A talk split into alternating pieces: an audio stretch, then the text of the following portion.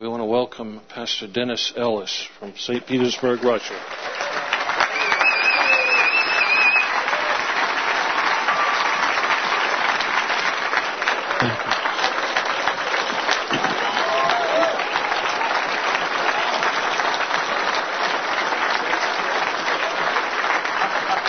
Thank you.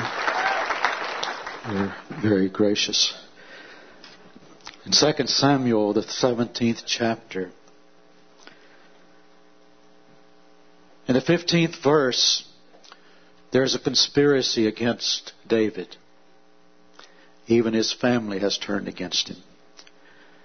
And he's in the valley, he's in a wilderness, and they're going to kill him. And in the 16th verse it says, Now therefore send quickly and tell David, saying, Lodge not this night in the plains of the wilderness, but speedily pass over, lest the king be swallowed up, and all the people that are with him. David was going to die. If God will permit, I want to share with you for a few moments what this ministry and what Pastor did in my life. And this is not a normal sermon that I preach, but this is what God put on my heart. Because there was a time in my life that I was in the wilderness and I was dying. And it seemed like the enemies were all around. And then in Isaiah, the 40th chapter and the 31st verse, we've heard our pastor preach there many times. But they that wait upon the Lord shall renew their strength. They shall mount up with wings of eagles. Eagles is mentioned over 32 times in the scripture. And I want us to look at the eagle because it's the only way I know as an old country boy from Tennessee that I can express what's on my heart towards my pastor and towards these men of God. The eagle is the king of birds. And I was reading after an Indian named Tacoma. He's not from my tribe, but that's all right. I, you know, everybody can't be Cherokee. I understand that. But Tacoma tells the story of how in one of the western states, in a place called Eagle Bluff, which is five mountains, that forms an area that is a wilderness you cannot get into except by foot. And he tells how he climbed to the mountaintops and there was the bald eagle. He counted 33 eagles setting on their rock. By the way, an eagle sets on the same rock all of its life. That's a real good example for us. He never changes rocks. But that's not what he was looking for. He began to journey, a half a day's journey into the valley. And in the valley, he saw something that would change his life, and it changed my life too, as I understood. Because there in the valley, time and time again, he would find eagles that were dying. They had given up hope. Their feathers were coming out. Their heads were bowed to the ground. Their beaks was covered with calcium. They could not even eat and their feet were gnarled, and they could not walk, and they had come there to die. And he watched day after day. And he says then he would hide behind the rocks and he would look up to the top of the mountains and there those mighty eagles sitting on their rocks would then swoop down into the valley, into the wilderness, but they would never land there. And he noticed in their mouths, some had rabbit, some had squirrel. Sounds like a good Tennessee meal to me. I'm getting hungry already. they would swoop down. He said sometimes eight, ten and they would never go to the ground, but they would begin to cry out, and those eight would drop those pieces of meat down to those eagles that were dying. He says not all of them ate. But then, after the eight dropped the meat, there would be sometimes ten and fifteen other eagles, all in the family. they would fly around and they would scream to the top of their voice. And they would scream and they would encourage and encourage. And the meat was there. And some of the eagles with crippled hands would walk over and begin to eat the meat. Somebody hold my mule and I'll just shout.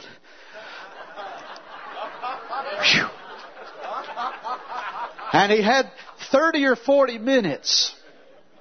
They would eat the meat and then they would be doing a greater grace dance. They would jump up and flap their wings like this, you know. And he said he would leave. And he came back two days later. And that day there were five eagles. Two ate, three did not eat. And when he came back, the three were dead in the valley. If David had stayed in the valley, he would have died.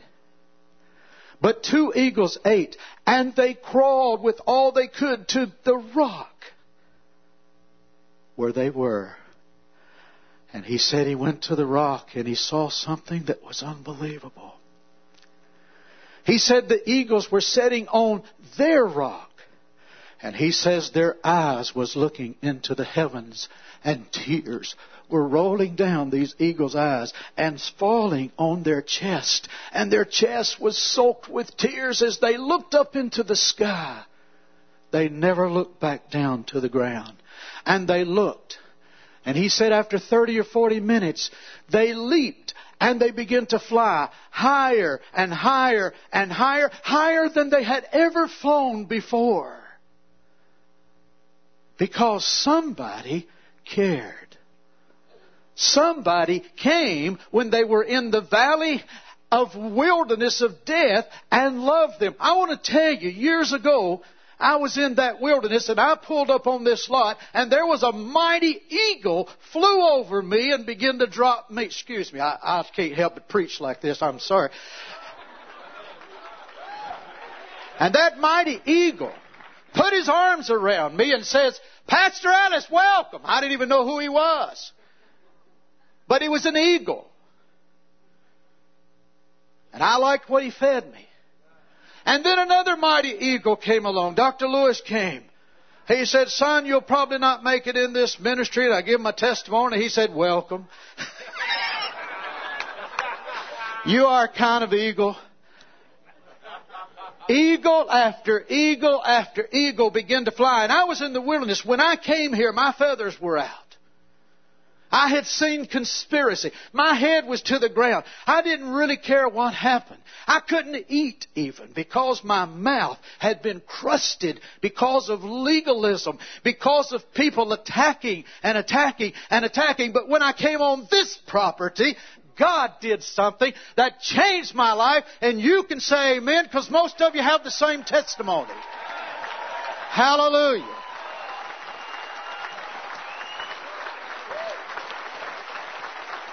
The enemy that surrounded me told me I would never pastor again, and I never have. But Jesus is doing some unbelievable things through this old body, and I'm just enjoying watching him do it. And since that day, Pastor, I've flown higher than I've ever flown in my life.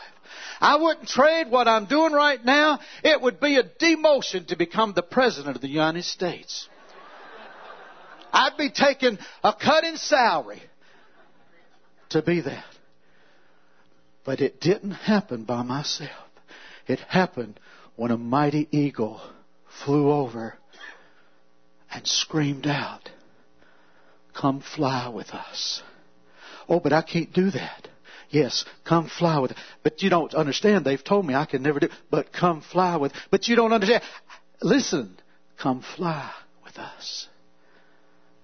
Pastor, thank you. Dr. Lewis, thank you. You other men, thank you. God bless you.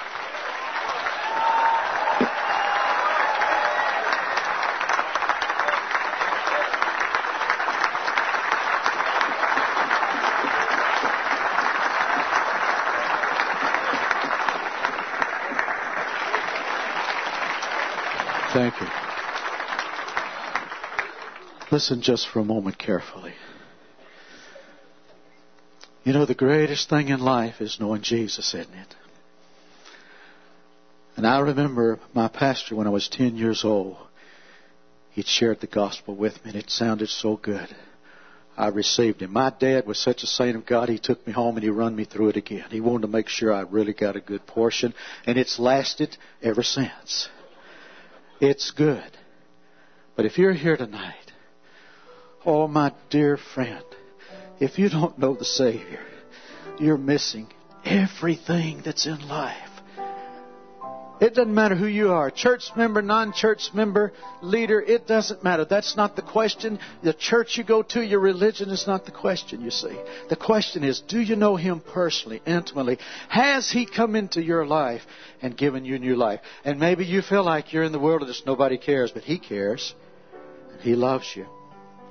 Wouldn't you receive Him tonight? The Holy Spirit's speaking to you. How do I know that? This Word says so.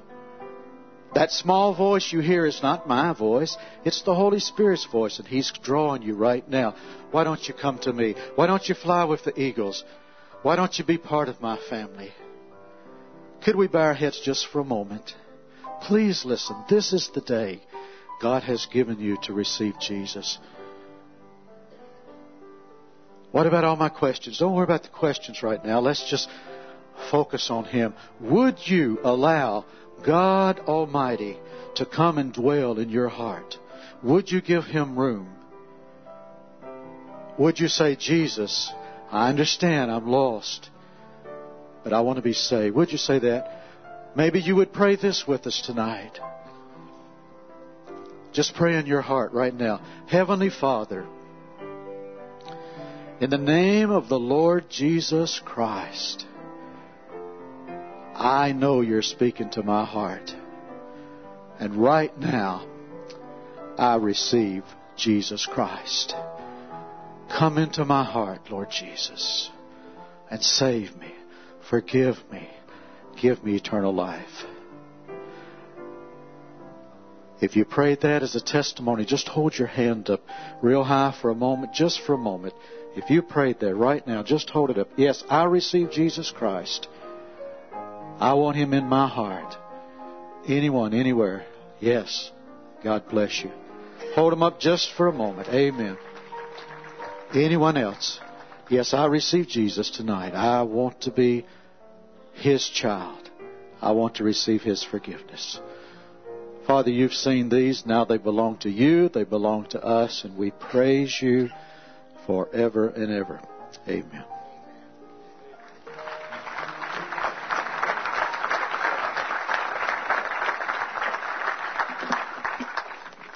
Pastor Ellis, that was a great message. Thank you.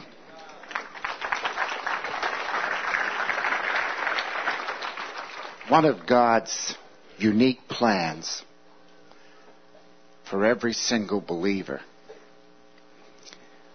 is to get us so weak we can't do a thing without Him. You understand that?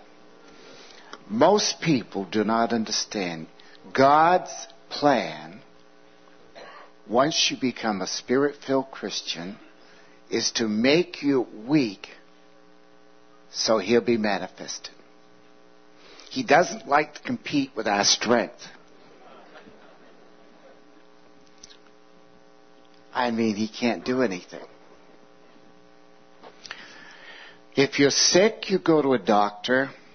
If you need a root canal, you go to a dentist. If you're hungry, you go to the refrigerator. If you're th- thirsty, you go to the faucet. But what happens when we sin? The most important thing in our life is the very thing we do right after we've sinned.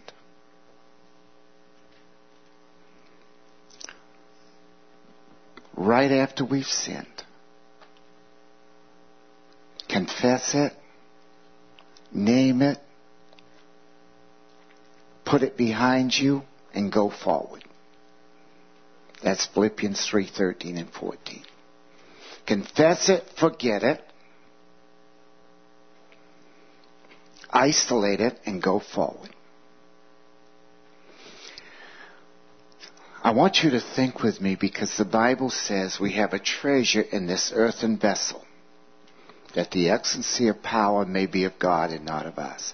By the way, a fellow told me the other day that I want you to listen to this. He said he went to the doctor and the doctor said, I got some bad news. He says you have AIDS. But I also got some good news. You have Alzheimer's and you'll never know it. So,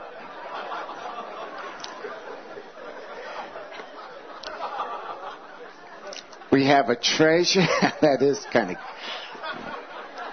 We have a treasure in this earthen vessel that the excellency of power may be of God and not of us. Now listen carefully, Christians and all of us. We are troubled on every side, but not in despair. We are perplexed, but not distressed. We are persecuted, but not forsaken. We are cast down, but not knocked out.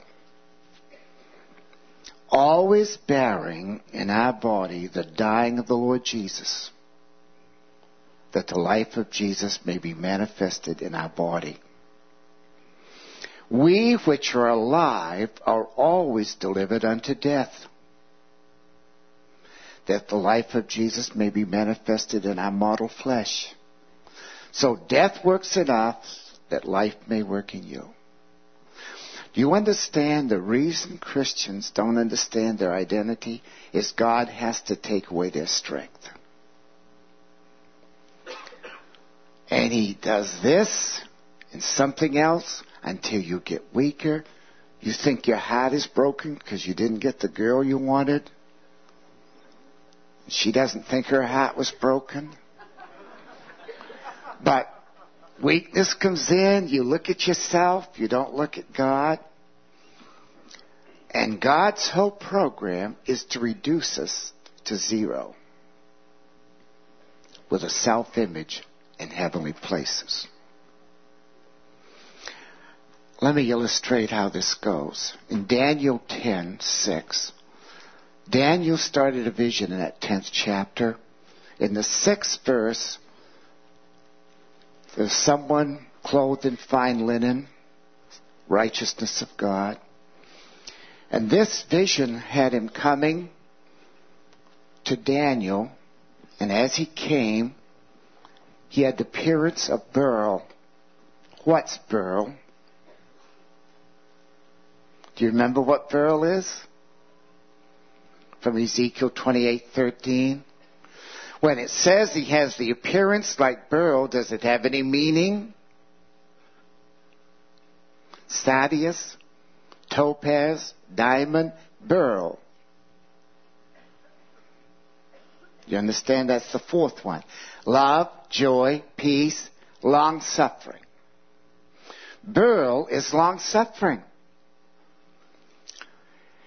And Ezekiel 28:13, the fruit of the spirit for Lucifer before he fell was just like God is for man. Love, joy, peace, long suffering, gentleness, goodness, faithfulness, and temperance. So he appeared, this angel, and it was an angel, though it seems to be like Christ, it's still an angel, and he appeared like beryl. Then the appearance was of lightning. Do you know what lightning is in Ezekiel and throughout the scriptures? Lightning, when it's in the scriptures, many times is this. It's to manifest the tremendous charge of God against evil. It's to manifest God's charge against evil. His eyes were filled with lamps. Capacity for the Holy Spirit and the Word of God says in verse 8 of Daniel 10 that he had no strength. See? Weakness. Daniel had no strength. So in the 11th verse, God said to Daniel, Oh, Daniel, beloved, stand up. I know you don't have any strength. And then he began to minister to his beloved Daniel because the prayer had been stopped for 20 days. Michael came and helped that angel to give an answer to prayer. In verse 18, Daniel retained no strength. And then God spoke and it strengthened him. Do you know one of the deepest things in my life and in every Christian's life that is used of God? One of the greatest things for those that are used of God is to lose your strength. You don't like that, do you? To get the treasure to come out through the vessel. Trouble on every side, yet not in despair. Perplexed, but not in distress. Persecuted, but not forsaken. Cast down, but not cast. People begin to analyze these terrible things that are happening, and God is out to prove something. Lest I be exalted above measure a thought in the flesh was sent me, a messenger of Satan to buffet me. I besought the Lord three times that it would depart, but this is what God said. My grace is sufficient for thee. My strength is made perfect in your weakness. More gladly I'd rather glory in my infirmities that the power of Christ may rest upon me. And I take great pleasure in my infirmities. Do you? Are you rejoicing over your infirmities? Come on now. You know this message is for us. I take great pleasure in my infirmities. Reproaches. Yes, reproaches. Necessities. Persecutions and distresses because when I'm weak, I am strong. See, that's a secret that Christianity has got to learn. God will bring people in your lives, sandpaper in your lives, and He'll sandpaper you. And you'll cry, and He'll bring some more sandpaper. You want to run, He'll bring some more sandpaper, and you act funny about it. And He's just trying to get you to be weak in your natural strength. Do you understand that? Paul said, Who is weak, but I am weak in 2 Corinthians 11:29. He said, I came to you in weakness and trembling in 1 Corinthians 2:3. Accepting the means that God sends messengers. He'll send people to you to rub you the wrong way. Two people get married, the woman isn't a good housekeeper. She's everything else, terrible housekeeper. He finds out, I can't stand this. So he starts taking care of the house, and she begins to be insecure. And God starts the rubbing process. He rubs them the wrong way.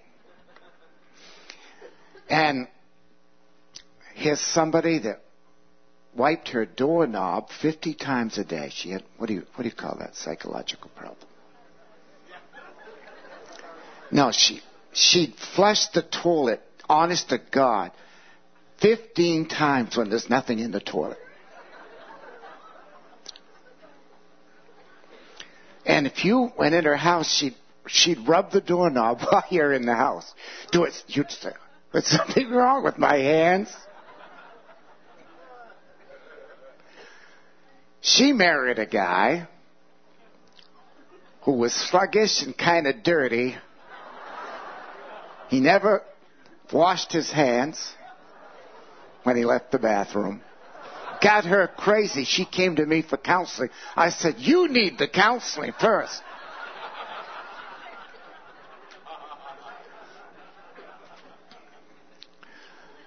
Then here's this type of situation somebody that is loquacious. You know what loquacious is? I don't, but if you do. Somebody that is loquacious marries a quiet guy. And the minute they get in the house, she's she's wonderful. She's sweet. She's precious. Talk, talk, talk, talk, talk, talk, talk. He goes in the bathroom. He's listening. Is she still talking?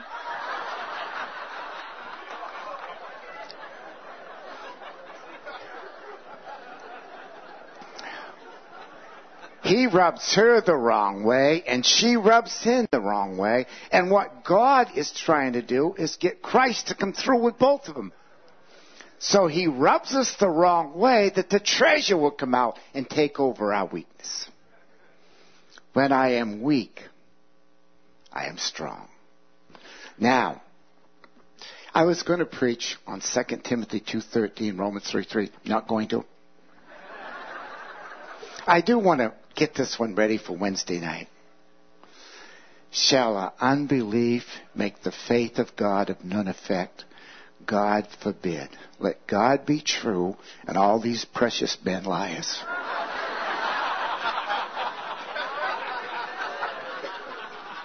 That's providing they're men, I mean. They're beautiful men. You know I'm teasing. Too many of them not to be teasing. And Wednesday night I'll be speaking upon this. When we deny Him, remember I'm only giving you a paragraph, so don't say He's repreaching. When we, you don't say that anyway. You'd like to sometimes. Now, if we deny Him, He cannot deny Himself because he abideth faithful. I'm going to speak on that Wednesday night. Would you bow your heads?